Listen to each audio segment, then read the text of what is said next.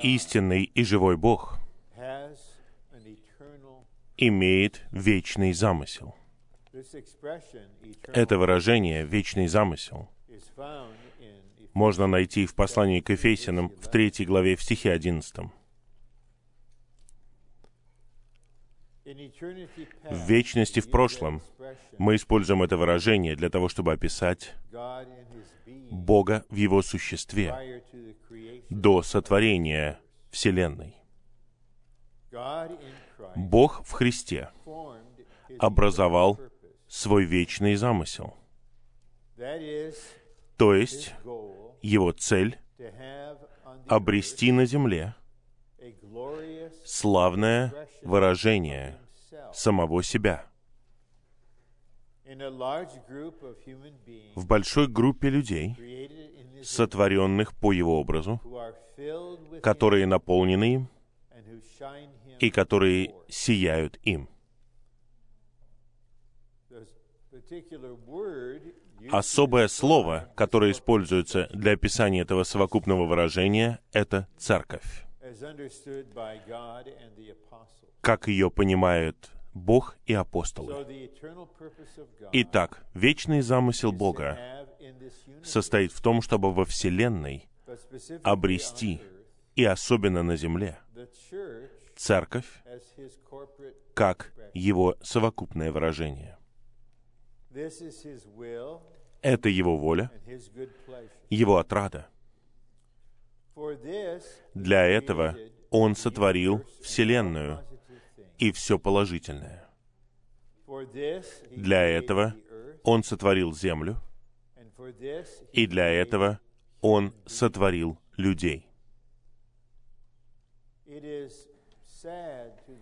Бывает очень печально, иногда это даже разбивает сердце, когда мы видим людей в нашей стране или в любой другой стране, и мы видим миллионы и миллиарды людей, которые передвигаются по земле и живут бессмысленной жизнью.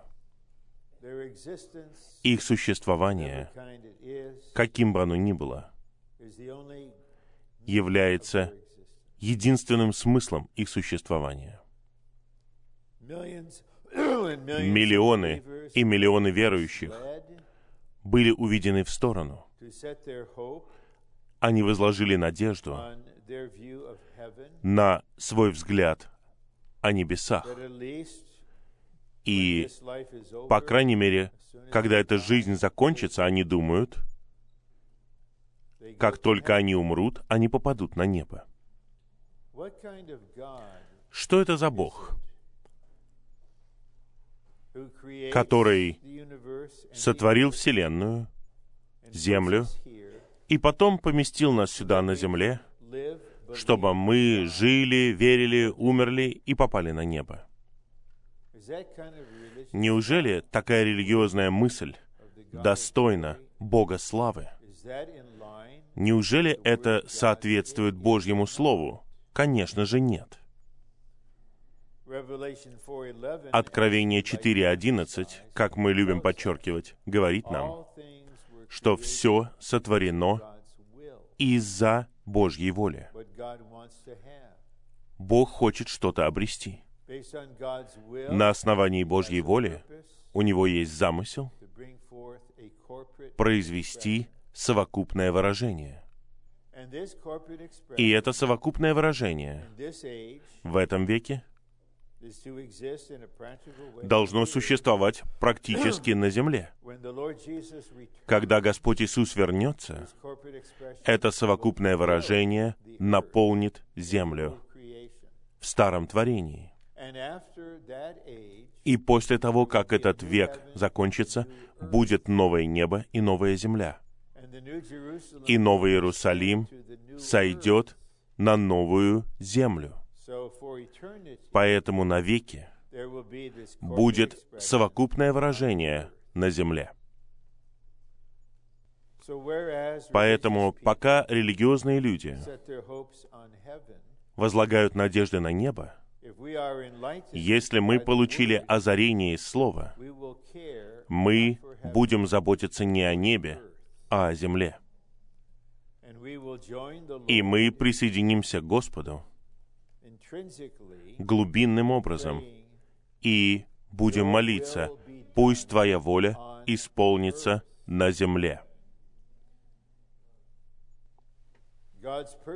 Божий замысел был запланирован в вечности в прошлом, и его исполнение займет всю вечность в будущем, без конца. Между двумя вечностями находится мост времени. Время было сотворено, когда Бог сотворил Вселенную. И время закончится, когда новое небо и новая земля начнутся. На что там все будет похоже, нам нужно подождать, и тогда мы увидим. Время, отмеренное нам, продолжительность нашей жизни на земле с точки зрения Бога, все это дано нам для того, чтобы мы жили здесь для Божьего замысла. Не как не нечестивые, которые живут только для мгновенного материального удовлетворения, для своего существования. Не как обманутые религиозные люди, которые удовлетворены тем, что они спасены, и надеются попасть на небо. У нас есть замысел, который мы должны исполнить. Каждый из нас находится в путешествии. Павел называет его бегом или ресталищем. И Бог хочет, чтобы мы его завершили. Когда Павел говорит, в конце своей жизни я закончил свой бег, он имеет в виду, что я, ваш брат Павел, во времени и в пространстве я закончил свою часть в исполнении Божьего вечного замысла. Какой замечательный способ перейти от этой жизни к присутствию Христа в раю и засвидетельствовать. Я закончил. Я завершил. Мой бег. И на протяжении своего служения. Павел говорит о своем беге. Acts 20 he said, В Деяниях, в 20 главе, он говорит, «Я не считаю свою душу, жизнь драгоценной для себя. Я должен закончить свой бег и gave me." служение, которое Господь дал мне».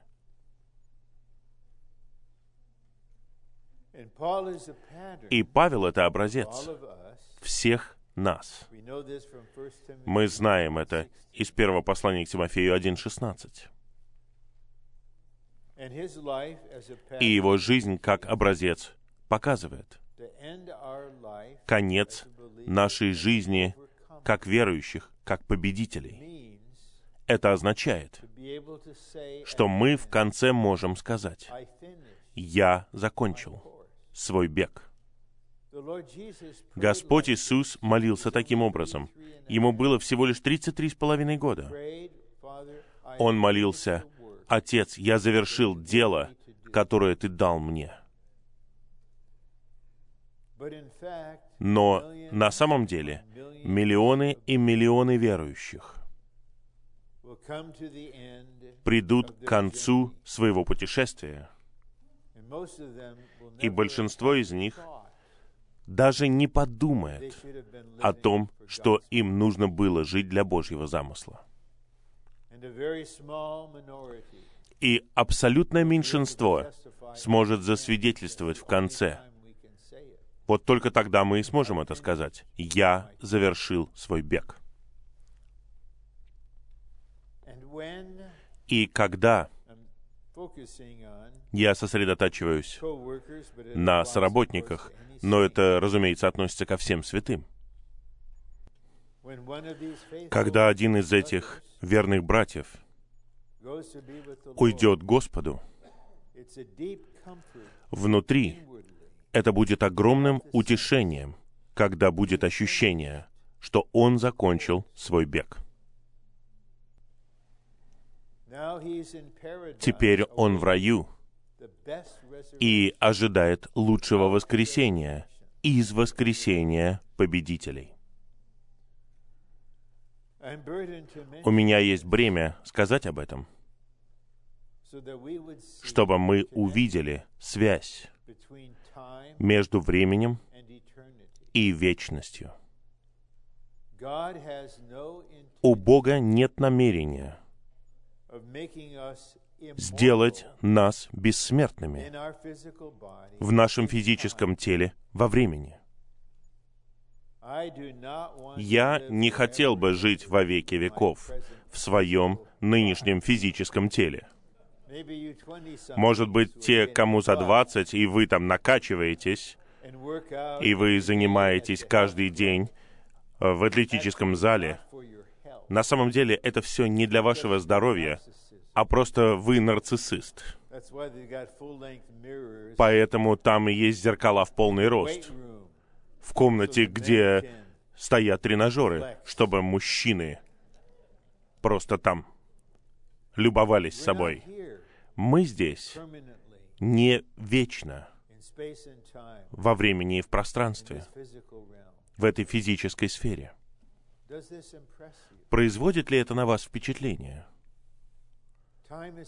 Время — это мост. Время предназначено для исполнения Божьего вечного замысла. Поэтому как мы, используя выражение Павла, искупаем время? Как мы используем время с наилучшей пользой? Не так, что мы читаем больше Библию или больше молимся сами по себе, а мы живем для Божьего замысла. И Бог предписал, что большая часть нашего времени и энергии должна тратиться в нашей человеческой жизни на исполнение обязанностей, как у людей. Мы должны работать, поддерживать себя, заботиться о семье и просто заботиться о разных вещах, которые удовлетворяют человеческие нужды. Бог не хочет, чтобы мы все жили в пещерах, как монахи, или чтобы мы вышли из общества и жили в монастырях. Для меня это очень важно. То, что когда Господь Иисус говорил о восхищении верующих, Он не сказал, что две женщины занимались молитвочтением. Одна была взята, а другая оставлена. И двое мужчин занимались МЗП и читали жизнеизучение. Нет, он сказал, две женщины будут молоть. Они просто перемалывают муку. Это обычная, скучная, повседневная работа. Почему одна была взята, а другая оставлена? Господь не поступает опрометчиво. Он не закрывает глаза и не говорит. «Я возьму одну наугад». Та, которая была взята, на самом деле отличалась внутренне от той, которая осталась. Они обе мололи, они обе. Трудились, но одна, хотя она занималась этим физически и внутренне, она жила в другой сфере. Она была одним духом с Господом. Она получала божественную передачу. Она наслаждалась Богом. Она живет жизнью посвящения. Она переживает центральную работу Бога. Она пьет живую воду, в то время, когда она на мельнице. Ее дух и душа переживали разделение. И Ее дух всегда был свободен, а душа использовала свои органы, чтобы делать все необходимое. И поэтому она могла молиться, могла петь, могла призывать Господа. Она могла наслаждаться им внутренне. И двое мужчин будут в поле. Это означает их работу. Они работали. Один взят, а другой оставлен. Итак, что Господь приготовил для нас? Это показано на основании того, что Он устроил то, как мы живем человеческой жизнью на земле. Он хочет, чтобы мы научились жить для исполнения Его замысла на любом этапе нашей жизни, в любых обстоятельствах. В любых условиях. Потому что наша жизнь продолжается. Несмотря на то, где мы находимся, несмотря на то, что происходит с нами, через что бы мы ни проходили, мы все еще живем. Видите, причина, по которой я подчеркиваю житие, состоит в том, что цель Господа в этом веке состоит в том, чтобы построить церковь как тело Христова. Если его цель состояла бы только в том, чтобы обрести поместные церкви, мы на самом деле не должны были бы жить в духе постоянно. Мы просто бы собирались вместе, упражняли бы свой дух на собрании, и затем, независимо от того, живем мы в духе или нет, не имело бы большого значения в том, что касается церкви. Но На каждом собрании церкви мы, возможно, полностью упражняем свой дух, высвобождаем свой дух. Поэтому собрания церкви очень высокие. Но тело Христова, выражением которого является поместная церковь, не имеет время начала и время конца, как на собраниях. Тело. Это живой организм. 24 hours, 24 часа в день, week. 7 дней в неделю. Господь хочет обрести тело, не просто собрания. И здесь я скажу нечто совершенно очевидное. Ваше физическое тело функционирует, потому что вы всегда живете. Как только Человек перестает жить, мы все знаем, что тело становится трупом. Цель Господа состоит в том, чтобы обрести тело Христова, all живет постоянно по всей земле. Не просто Тысячи собраний, которые собраны воедино, где святые высвобождают свой дух. И Господь ведет нас к тому, чтобы у нас было совершенно особое обучение для старейшин через месяц. Я не знаю, как братья откликнутся на это, как они примут это. Не будет сообщений о деятельности. не будет там сообщений о путях. Все будет сосредоточено на нашей личности, на нашем существе и на нашем житии. Это что-то, чему мы можем научиться. Мы все учимся. Для того, чтобы жить для Божьего замысла, нам необходимо наслаждаться Богом. Именно поэтому общая тема конференции наслаждение Богом и замысел Бога. И первое сообщение наслаждаться Богом и жить для Его замысла. Поэтому Господь не говорит, "Live for «Я хочу, чтобы ты жил для моего замысла». Он полностью осознает, насколько нам сложно существовать внешне и внутренне. И легче не становится. Иногда в общении с родителями, у которых есть маленькие дети, я говорю им, возможно, ваши дети маленькие, может быть, они подростки. На самом деле, это самое легкое время. Чем старше они становятся, тем больше вы будете страдать внутренне в вашей заботе и любви по отношению к ним. Поэтому легче не будет. Господь знает, что мы сложные из-за падения и из-за того, что мы возрождены.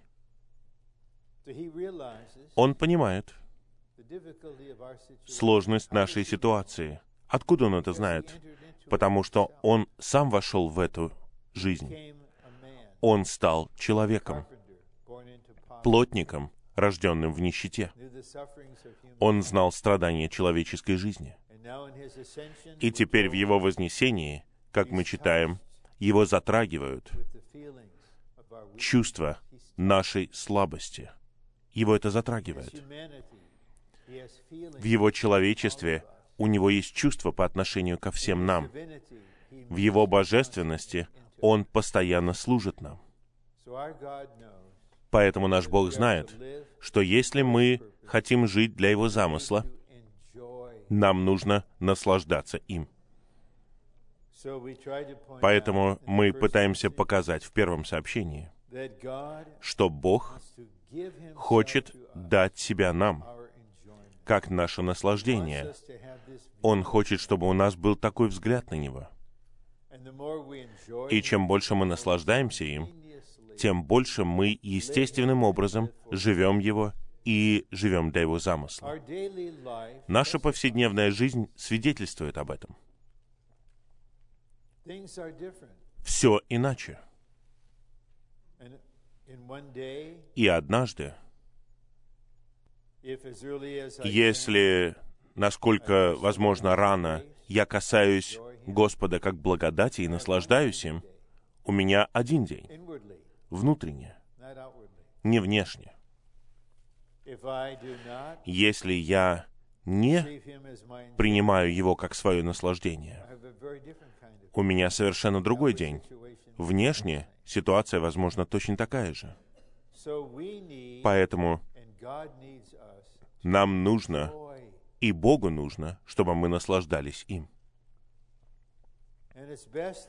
И лучше всего, если мы будем приходить к Нему искренне и открыто, просто такие, как мы есть, где мы находимся, и просто молиться. Господь, покажи мне, что значит наслаждаться Тобой. Сделай так, чтобы я наслаждался Тобой сегодня. Разве не было бы печально, если бы мы просто в Господнем восстановлении имели только лишь доктрину о наслаждении Христом? Доктрину. Существует документ, написанный кальвинистами и пресвитерианцами, который называется «Вестминстерское исповедание». Это сумма всего их богословия. И в самом начале документа есть такой вопрос. В чем состоит главная цель человека? Другими словами, в чем состоит основной замысел, смысл человеческой жизни? И ответ довольно удивляет. Прославлять Бога и наслаждаться им вовеки. Но я хотел бы сделать наблюдение, и у меня есть основания говорить это. Те, кто движим кальвинистским богословием, это самые несчастные верующие на земле. Я никогда не встречал ни одного кальвиниста, который мог бы сказать, «Я наслаждаюсь Богом».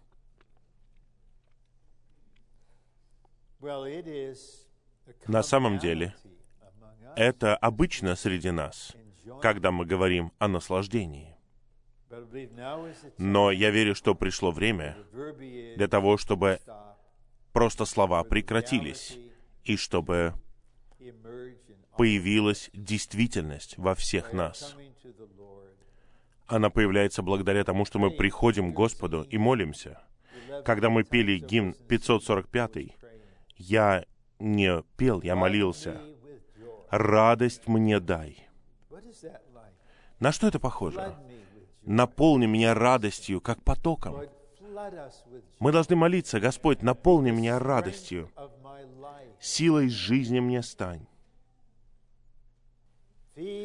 Дай, о Господь, мне, есть мне и пить. Голод и жажду мне утоли. Радость мне дай.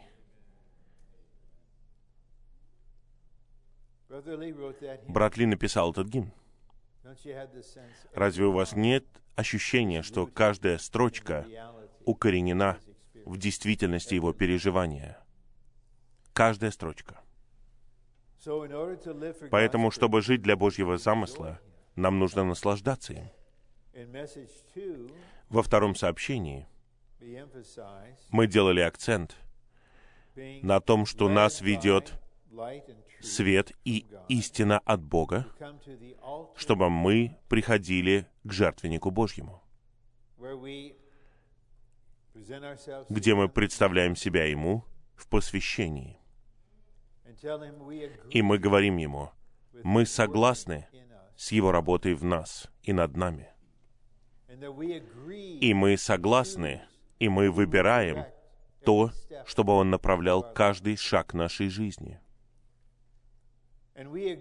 И мы согласны с тем, чтобы мы были теми, какими Он хочет видеть нас, и чтобы мы делали то, чего Он хочет от нас. Это не наше обещание делать что-то. Это не то, что мы говорим Ему, «Я обещаю, я посвящаю себя читать все жизнеизучения и прочитать их за три года». Это не посвящение. Это на самом деле ваше обещание стать героем и прочитать жизнеизучение. Посвящение — это когда вы представляете себя Богу и говорите, «Я выбираю отдать себя Тебе и даю свое согласие на то, чтобы Ты работал во мне, надо мной, внутри меня всю оставшуюся жизнь. И я хочу, чтобы Ты направлял мои шаги. Я не буду направлять себя сам, я не буду направляться мнениями других, я не буду следовать течению этого века, я буду направляться, Господь, Тобой. И сделай меня таким, каким хочешь видеть меня. Снабжай меня, чтобы я делал то, что Ты хочешь тогда мы будем переживать Бога как нашу величайшую радость. Когда мы отдаем себя Богу в посвящении Господу, это не что-то страшное. Это наше «я», которое боится креста. Это нечто сладостное, сладостное взаимодействие между нами и Богом. И именно здесь начинается наша радость. И мы не можем своей энергией просто приходить к кресту как к жертвеннику. Нам необходимо, чтобы жизнь и истина Господа вели нас и привели нас к шатру собрания, привели нас к жертвеннику, и тогда мы скажем, «Я иду». Вы не можете делать это за кого-то еще. Это что-то личное. Я не могу молиться и говорить, «Отец, я привожу свою внучку Алису к жертвеннику Божьему». Ей нужно сделать это решение самостоятельно. У нее сейчас важный год, ей 11 лет. Она будет спасена и крещена в этом году, я верю, вместе с другими. И она должна решать, как она будет жить. Почему кто-то, кому 12 или 13, не может говорить с Господом и сказать, «Я люблю тебя, я отдаю свою жизнь тебе». Тогда начинается величайшая радость. И вчера мы говорили о радости, которая приходит, когда мы пьем райскую воду. Из 36-го псалма, стиха 8 «Ты напоишь их из реки своих удовольствий». И еврейское слово «удовольствие» — это множественное слово, слово «эдем», это рай. Поэтому мы приходим к источнику, к роднику, к реке, и мы пьем Бога, и мы осознаем, насколько это приятно. Мы также отмечали, в том, что касается питья, что Божий замысел осуществляется через Божье домостроительство. Божье домостроительство — это его план и устроение, состоящее в том, чтобы раздать себя в нас, чтобы произвести церковь, как его выражение. Это его домостроительство. Поэтому на этой неделе все мы в наших разных ситуациях будем под Божьим устроением.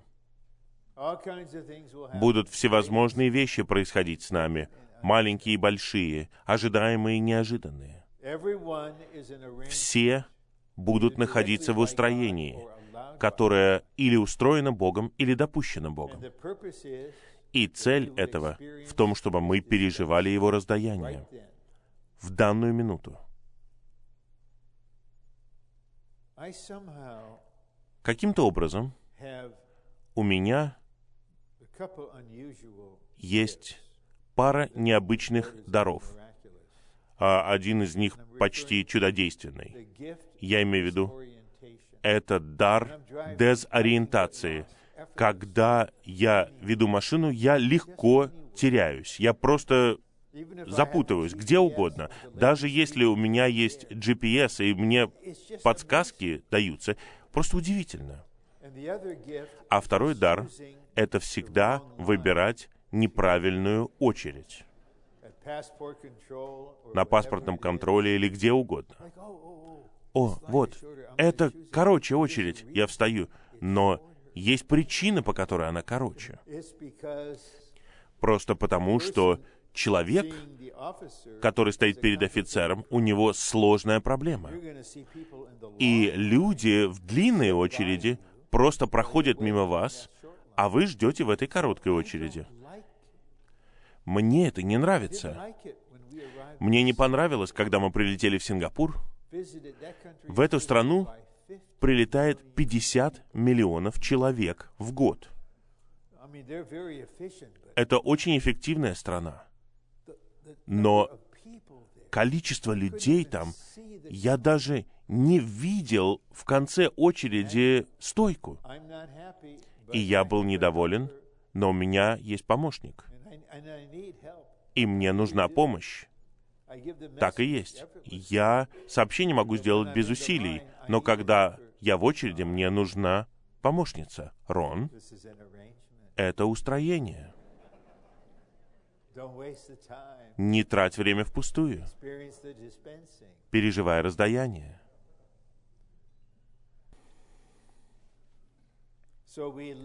Поэтому мы живем для Божьего замысла, живя в Его домостроительстве, которое состоит в том, что мы живем под Его раздаянием.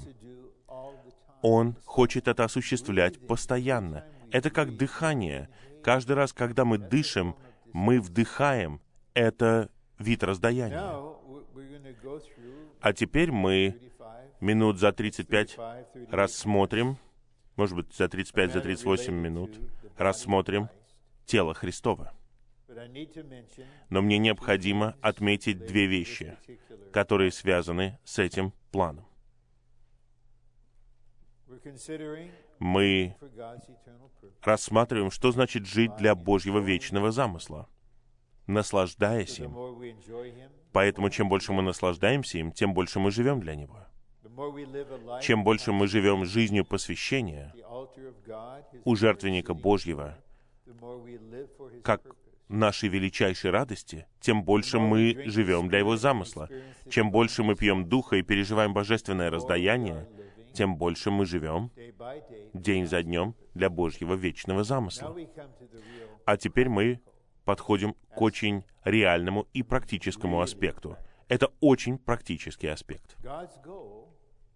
Божья цель состоит в том, чтобы обрести церковь как тело Христова. Божье средство — это поместная церковная жизнь. И вывод таков.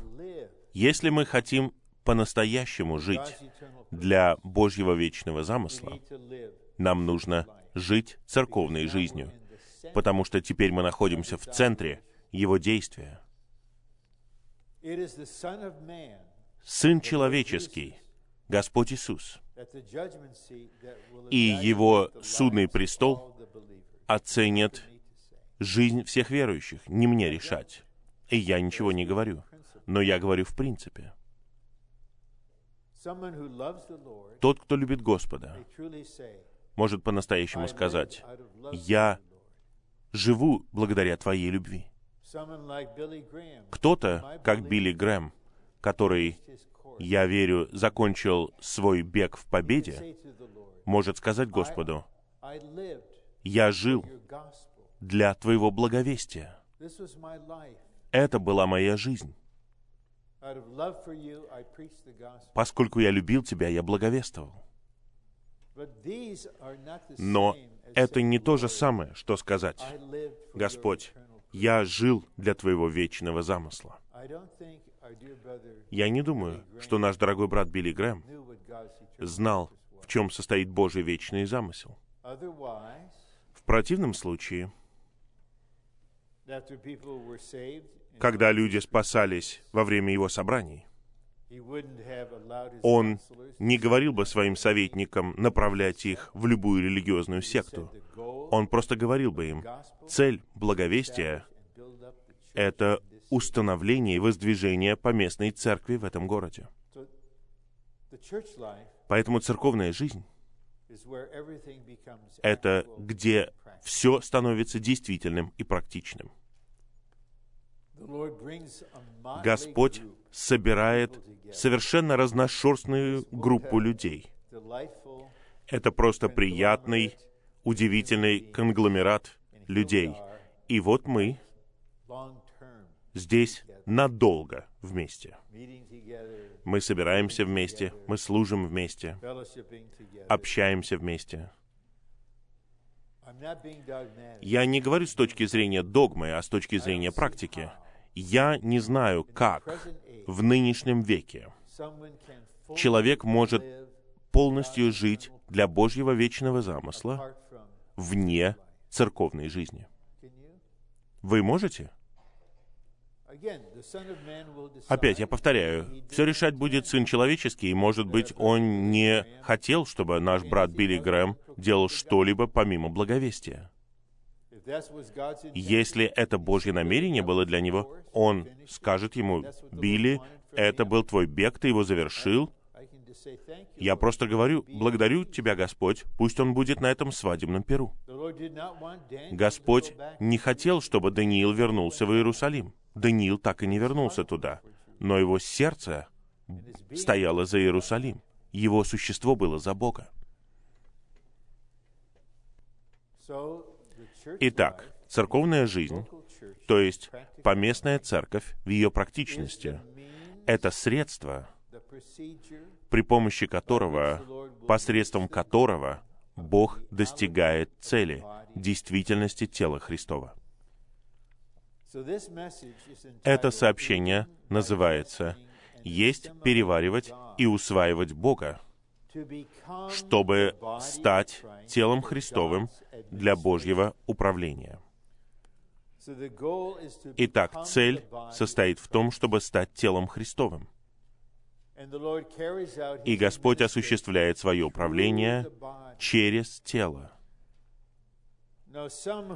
Некоторые из тех, кто делает акцент на доктрине, скажут, а что вы имеете в виду, что мы становимся телом Христовым? Разве поместная церковь не является поместным выражением тела Христова? Мы же тело Христова. Да, это так, объективно. Это правильно. Но мы говорим о действительности тела Христова. Вот что происходит по всей земле. Только Господь знает, сколько верующих на земле. Мы даже не знаем, сколько их в Китае. Поэтому существует, по крайней мере, несколько миллионов верующих по всей земле в поместных церквях. Господь знает, что происходит в жизнях этих верующих в поместных церквях. Неужели они просто живут внешней, практической, физической церковной жизнью? Или по мере того, как они живут внешней, практической, физической церковной жизнью, они при этом становятся действительностью тела. И то и другое происходит одновременно. И некоторые, возможно, находятся в Господнем восстановлении и в церковной жизни 40 лет, 50 лет. Они ответственные, верные, функционируют, служат. Но Господь оценит их так. Вы так и не стали частью тела в действительности. Моя жизнь не увеличилась в вас в особой степени.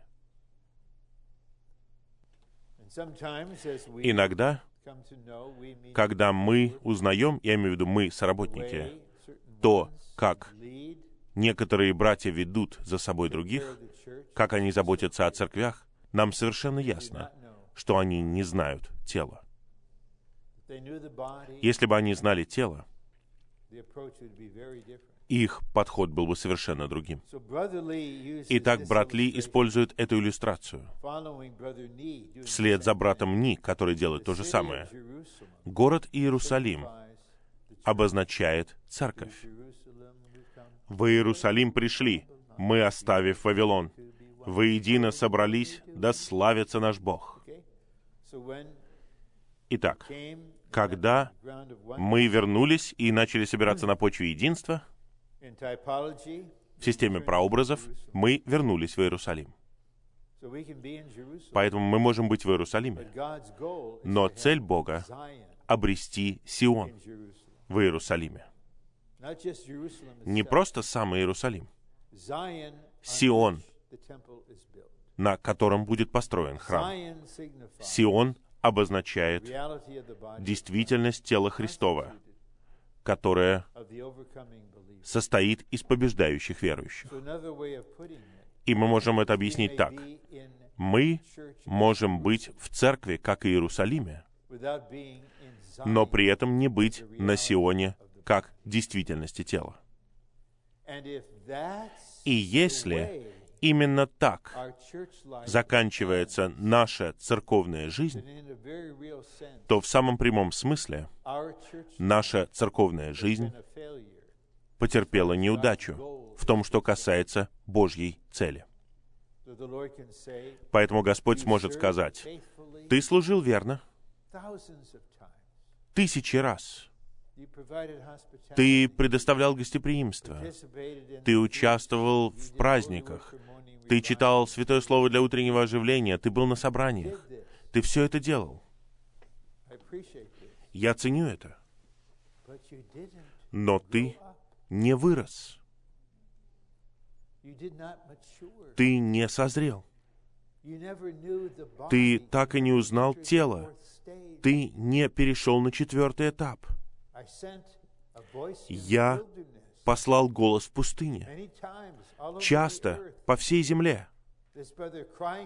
Брат восклицал. Действительность тела не только внешняя церковная жизнь. Цель — это действительность тела. Это приготовление невесты.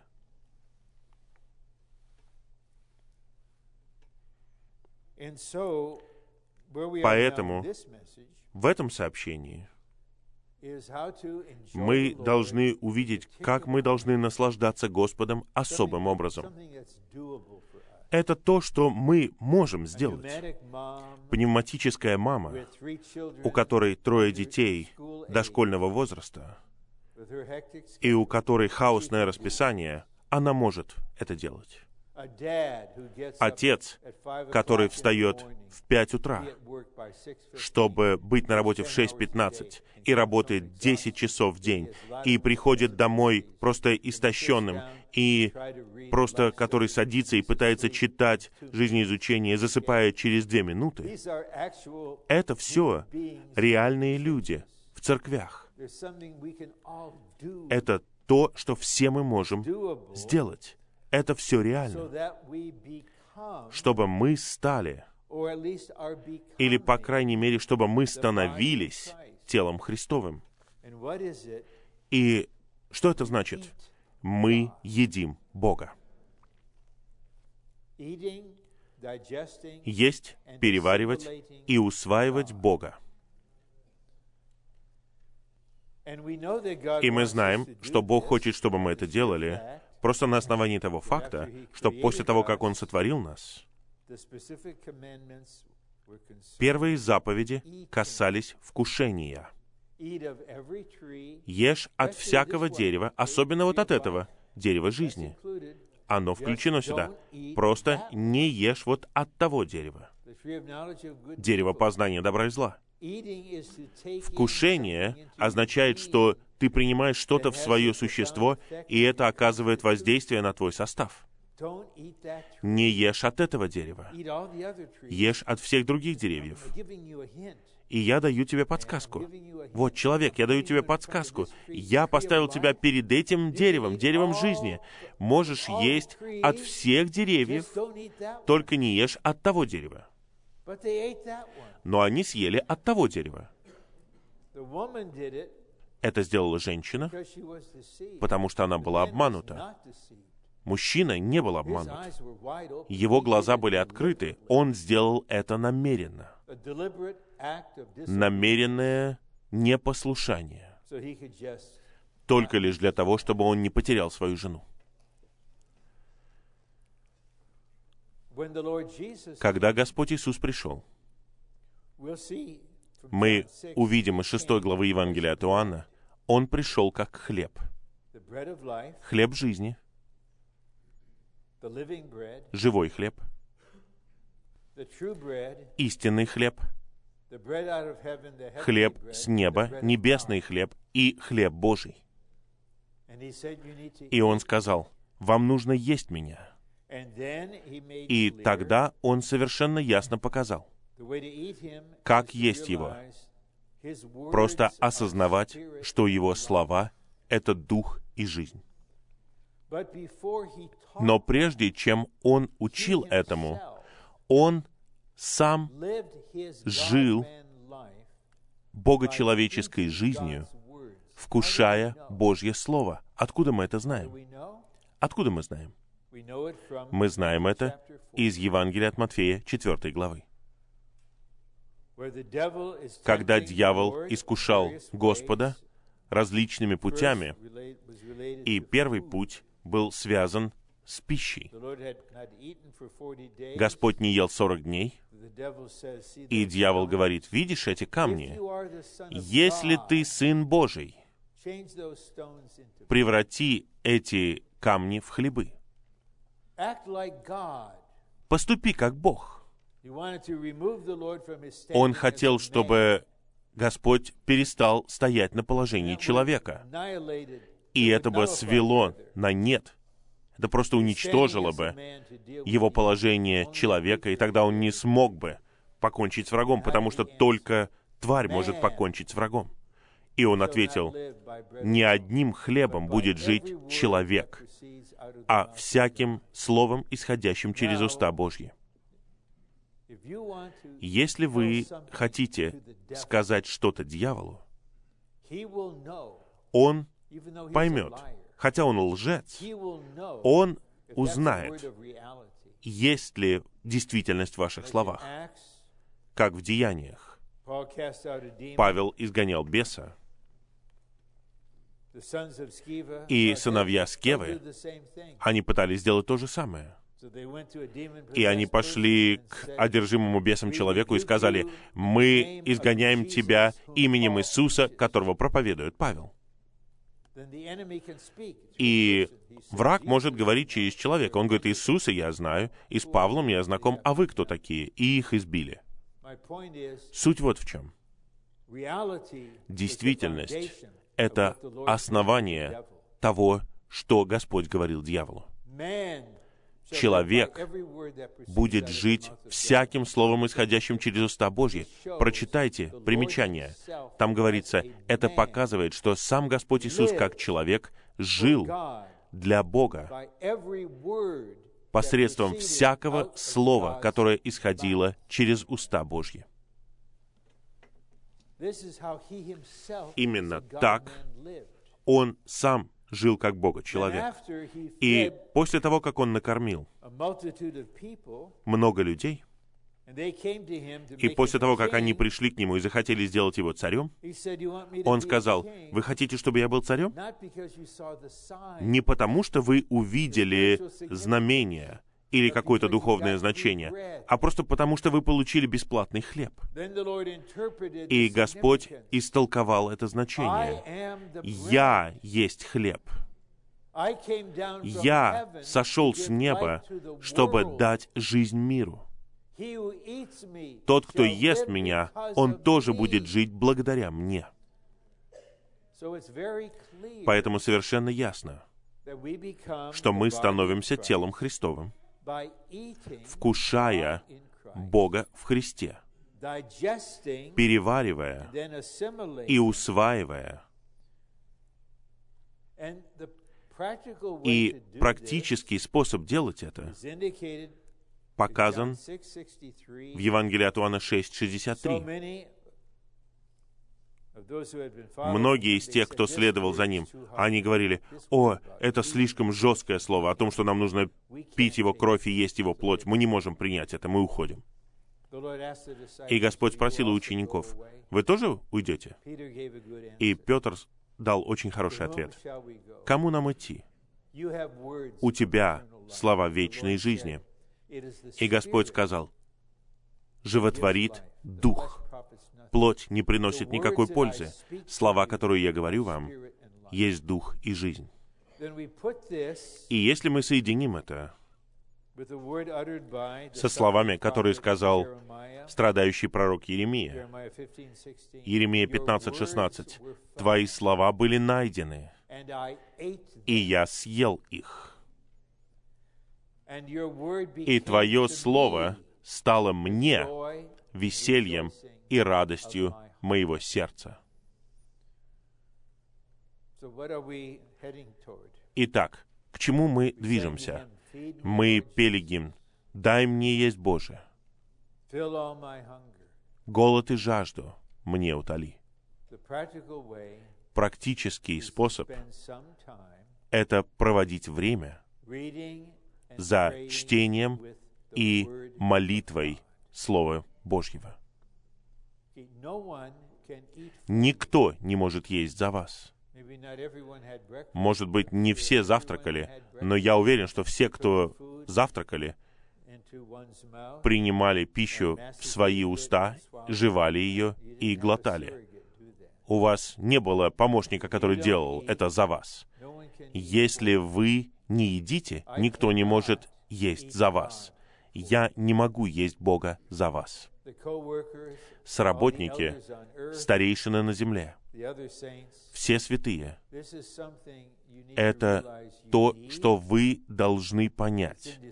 Это необходимо, это что-то незаменимое, это что-то приятное, и вы учитесь делать это. Да,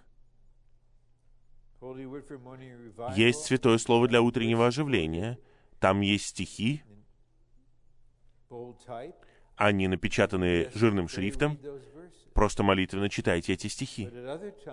Но в остальное время я просто читаю Слово, и я нахожу Слово, которое затрагивает меня. И я останавливаюсь.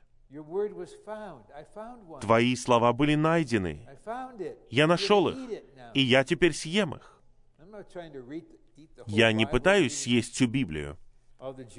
Я не пытаюсь съесть все родословия в первой книге Паралипоменон и просто читая эти имена, которые я не могу даже произнести. Я не имею в виду, что я не получаю духа и жизнь через это. Просто читайте Библию. И молитесь над тем, что вы найдете. Это и есть вкушение. Именно так Господь жил.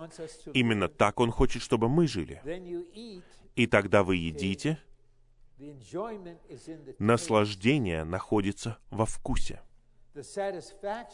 Удовлетворение находится в насыщении.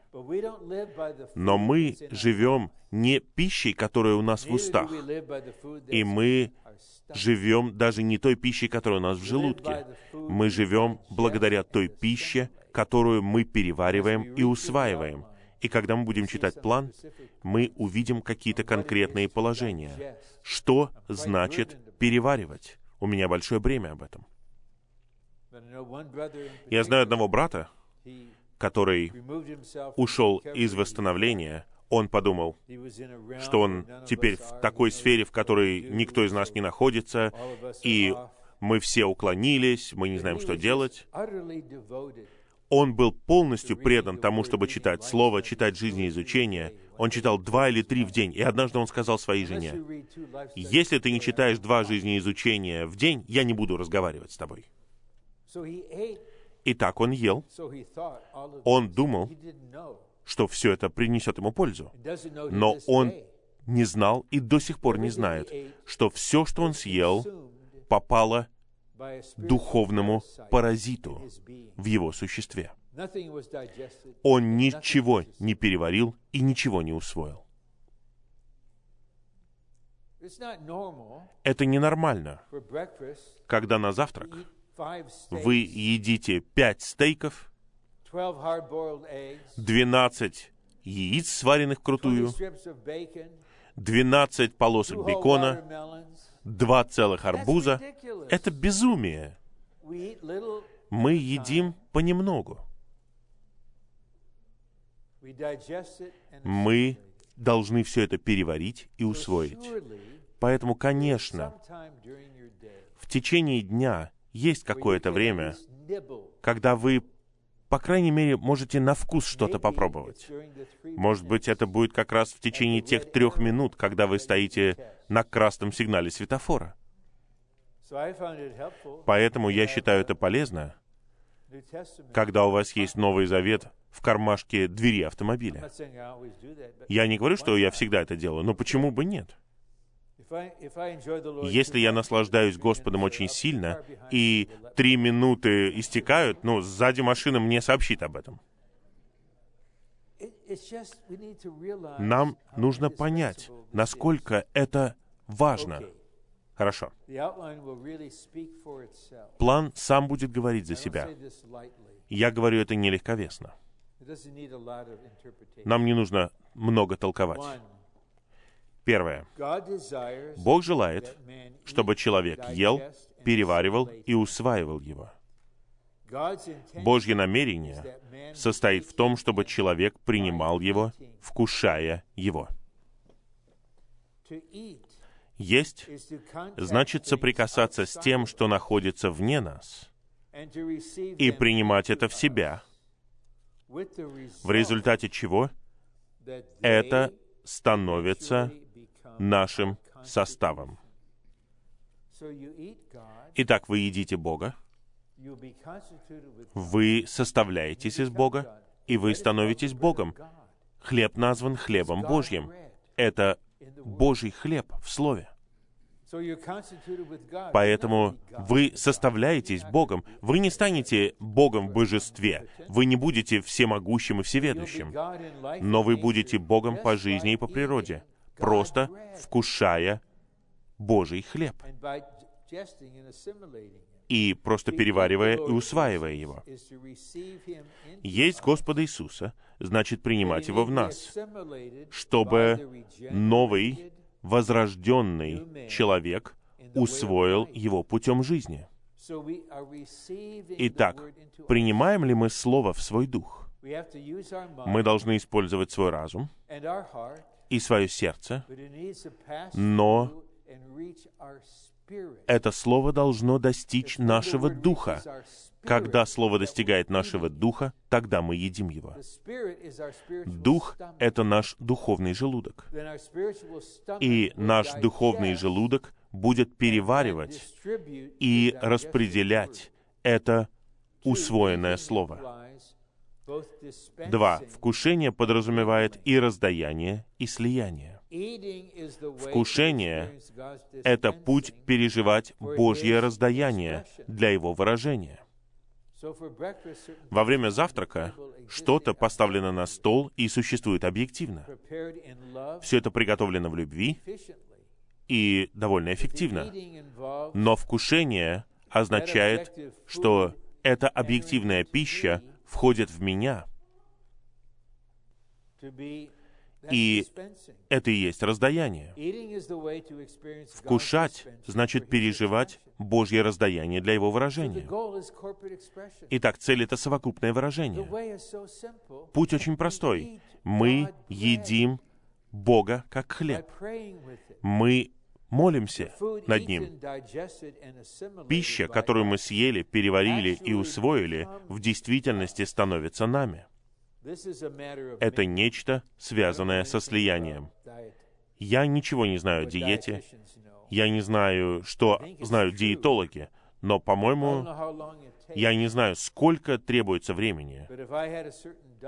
Но если у меня есть какая-то диета, и я придерживаюсь ее какое-то время, то все мое тело испытывает влияние и меняет состав. Поэтому нам нужно, чтобы Господь изменил нашу диету, как у детей Израиля. Вы были в Египте, а теперь вы будете 40 лет есть манну. И манна пересоставит вас. И после того, как манна завершит свою работу, я приведу вас в добрую землю, вы будете есть произведение доброй земли, и там будет настоящее пересоставление. Три. Когда мы едим Господа Иисуса, нам необходимо иметь надлежащее духовное переваривание.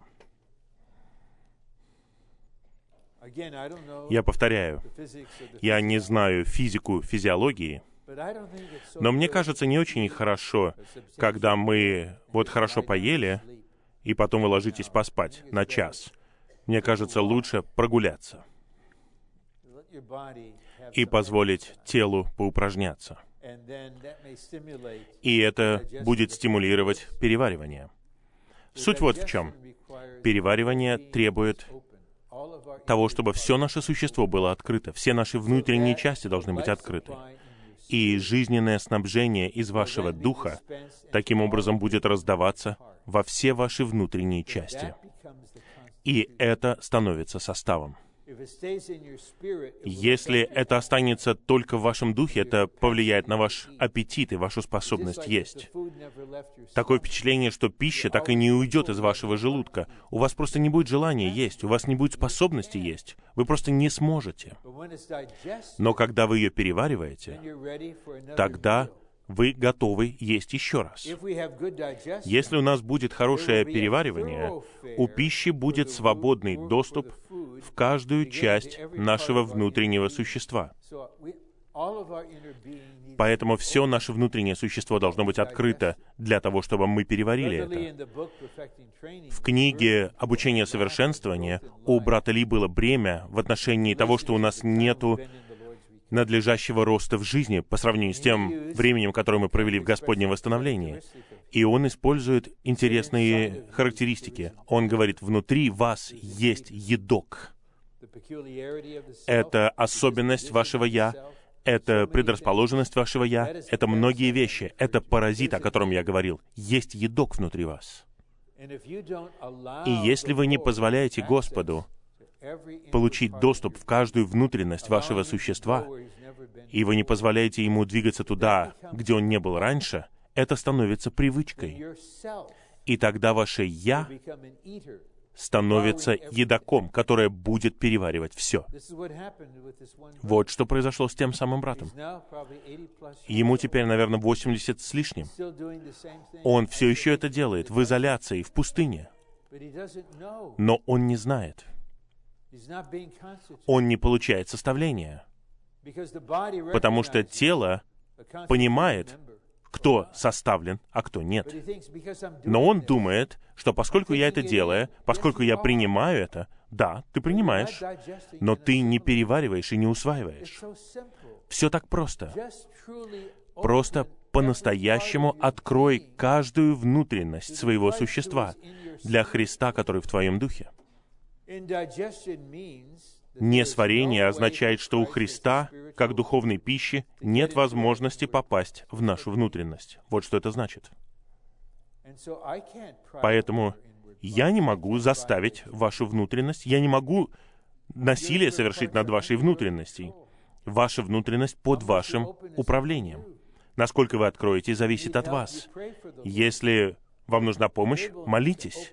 Господь, Сделай так, чтобы я смог открыть свою внутренность для Тебя. Это ключ. Те, кто живет таким образом, вырастают до зрелости. Они делают все то же самое, что и вы, но воздействие другое, потому что они переваривают и усваивают, потому что они открывают каждую часть своего существа. Каждое чувство, каждую функцию разума, все воспоминания, все, о чем вы думаете, все ваши воображения, все намерения и побуждения в вашей воле, ваше сердце, вашу душу, все открыто. И Господь знает это, поэтому Он раздает себя через Слово в дух, и вы упражняете свой дух, и это подобно циркуляции крови, она берет переваренную пищу и разносит ее по всем клеткам.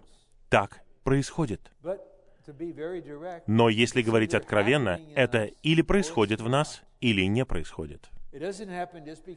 Это происходит не потому, что вы в поместной церкви. Это происходит потому, что мы едим, перевариваем и усваиваем. В. Нам нужно хранить все наше существо со всей нашей внутренностью открытым для Господа, чтобы у духовной пищи был свободный доступ внутри нас. Если мы будем это делать, у нас будет надлежащее переваривание и усваивание. Мы будем впитывать Христа как духовное питание, и Христос станет нашим составным элементом. Это произошло с братом Ни, это произошло с братом Ли, и это произошло с Юджином Грулером-старшим. Я помню, как я был у него дома, мы обедали вместе, он пас кого-то за столом, и он просто сказал вот своим характерным образом, когда он говорил о Господе, «Есть его досыта». И те, кто знал этого возлюбленного брата, понимали, что Господь полностью обрел его существо, потому что он ел его досыта. он ел его досыта. Это вот так все просто.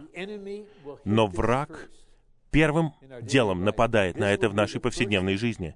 Это первое, что мы теряем. Поэтому существует сражение, но мы можем победить. Четыре.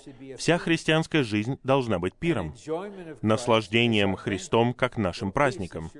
Конечно же, пир — это что-то совместное, вы никогда не пируете в одиночку. Мы все должны есть одну и ту же духовную пищу. Не есть ничего помимо Господа и не наслаждаться ничем вместо Господа. Иногда на короткое время я проверяю новости на канале Fox на iPad, чтобы узнать факты, что там происходит. Меня не интересует чьи-либо мнения. Но эти новости не пища. То, что у меня на iPad, это не пища для меня. Когда я читаю статью в журнале, это не пища для меня. Мы, возможно, делаем это. Просто это необходимо. Быть информированным. Но это не пища. Пища это то, что мы принимаем для нашего питания. И я не говорю, что молодой человек не должен играть в видеоигры. Это не должно быть вашей пищей. Ничто не должно быть вашей пищей. Потому что ничто не может удовлетворить ваш голод и утолить вашу жажду, кроме самого Бога. Поэтому вам нужно многое.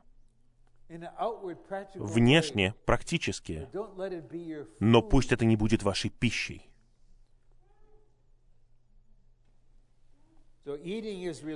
Вкушение связано с наслаждением. Бог сотворил нас с чувством вкуса. Он не обязан был это делать. Мы. Должны есть, чтобы существовать. Мы должны просто есть. Но представляете, не было бы ни вкуса, ни наслаждения. Просто нужно было бы делать для поддержания существования. Нет, Он дал нам чувство вкуса. Он хотел, чтобы мы наслаждались. Если нашим наслаждением является что-то помимо Христа, тогда в глазах Бога это идолослужение. Пятое. Божье домостроительство состоит в том, чтобы мы ели Христа и были составлены из Него, чтобы выражать Его и представлять Его. Так мы исполняем Божий замысел, образ и владычество. Божий вечный план заключается в том, чтобы раздавать Его самого в нас, чтобы Он стал каждым волокном нашего внутреннего существа. Это произойдет. Мы будем полностью преобразованы, пропитаны и пронизаны Христом. И в конечном итоге наше тело будет преображено, и оно станет телом из плоти и костей, без крови. И каждый аспект нашего трехчастного существа будет пропитан Богом. Это будет нашим состоянием в вечности. И победители будут такими в грядущем царстве.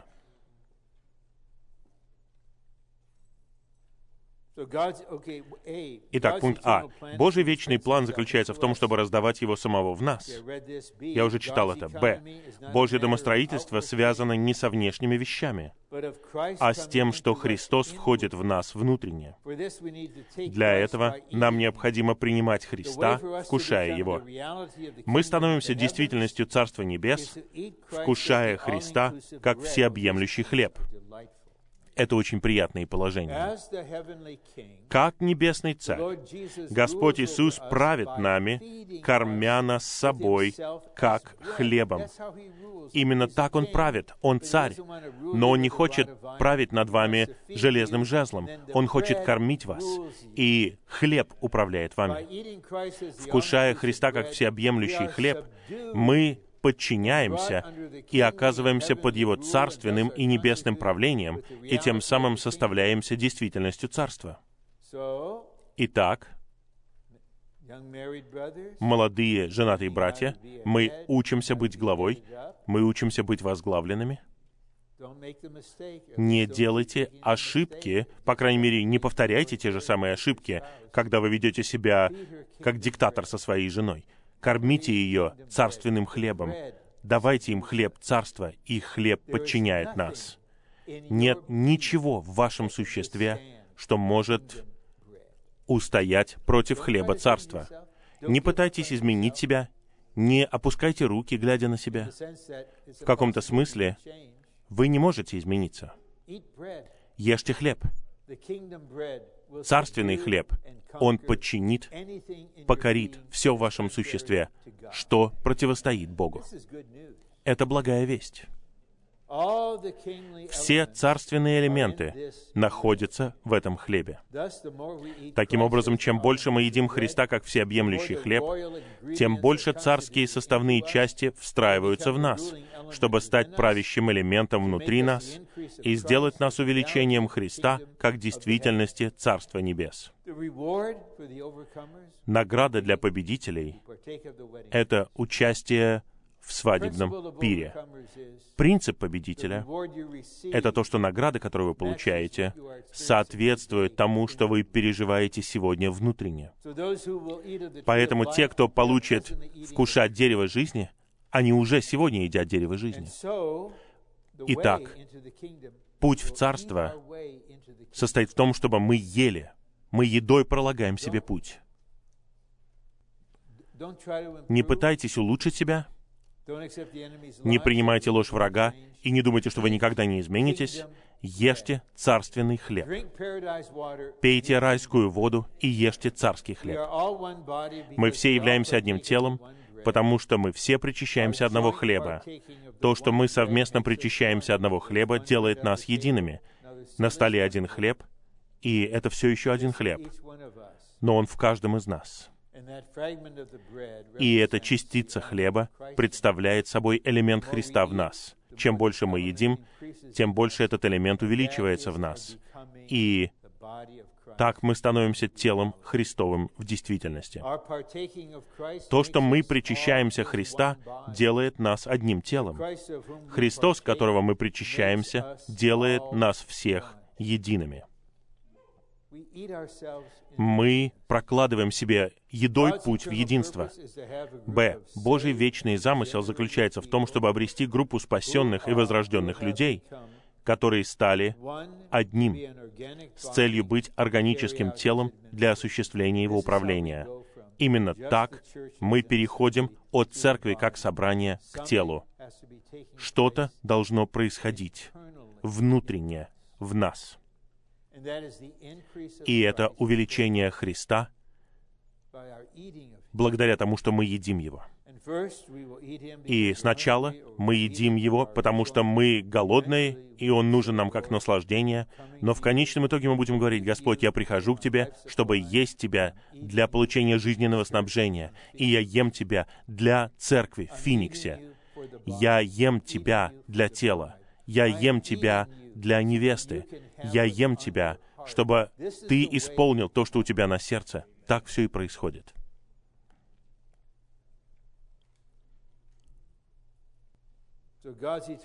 Итак, Божий вечный замысел состоит в том, чтобы обрести группу спасенных и возрожденных людей, которые стали одним целым, как тело Христова, и осуществляет его управление. Тело Христова — это совокупный Христос тело Христова. Совокупный Христос составлен из самого Христа как главы и церкви как его тело, со всеми верующими как его членами. Библия считает Христа и церковь одним мистическим Христом. Христос — это глава данного мистического Христа, а церковь — это тело данного мистического Христа. Двое были соединены и стали одним мистическим Христом. Первое послание Коринфянам 12.12. 12. Так и Христос. Так мы достигаем цель, по крайней мере, в видении. Вот что на сердце у Господа в отношении его восстановления. Вот что было на сердце у брата Ли в 1974 году, когда он говорил сообщение о смешивании.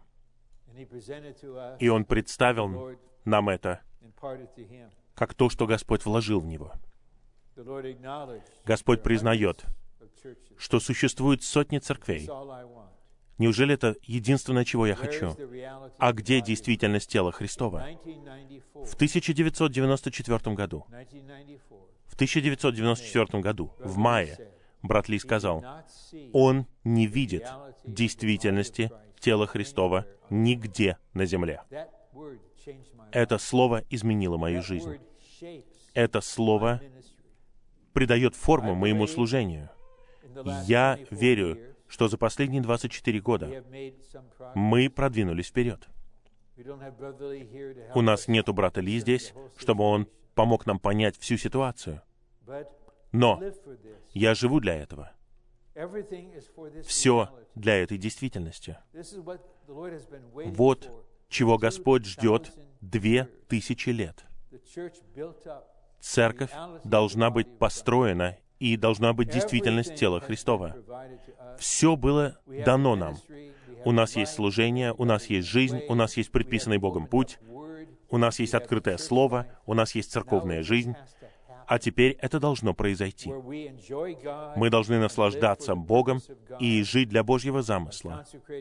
Благодаря тому, что мы посвящаем себя, благодаря тому, что мы пьем райскую воду, благодаря тому, что мы едим всеобъемлющий царственный хлеб и позволяем Ему работать в нашем существе понемногу, день за днем. Я верю, что если это в Господнем устроении, в Его домостроительстве, я приеду в следующем году в это же время — и я верю, что во многих из нас, если не во всех нас, будет намного больше Христа, чем сегодня. Мы можем провести 365 дней, вкушая понемногу хлеб Царства каждый день и переваривая и усваивая его. Да, для нашего питания, да, для нашего наслаждения, но главным образом для исполнения желания Божьего сердца. Итак, давайте наслаждаться Богом для Божьего замысла. Благодарю Тебя, Господь. Мое бремя высвобождено. У нас где-то осталось минут 15. Пожалуйста, говорите совершенно ясно и кратко на любом языке, чтобы подтвердить и засвидетельствовать о Слове в отношении вкушений, переваривания и усваивания Бога для того, чтобы быть телом Христовым. Пожалуйста, следуйте за Духом внутри и упражняйтесь.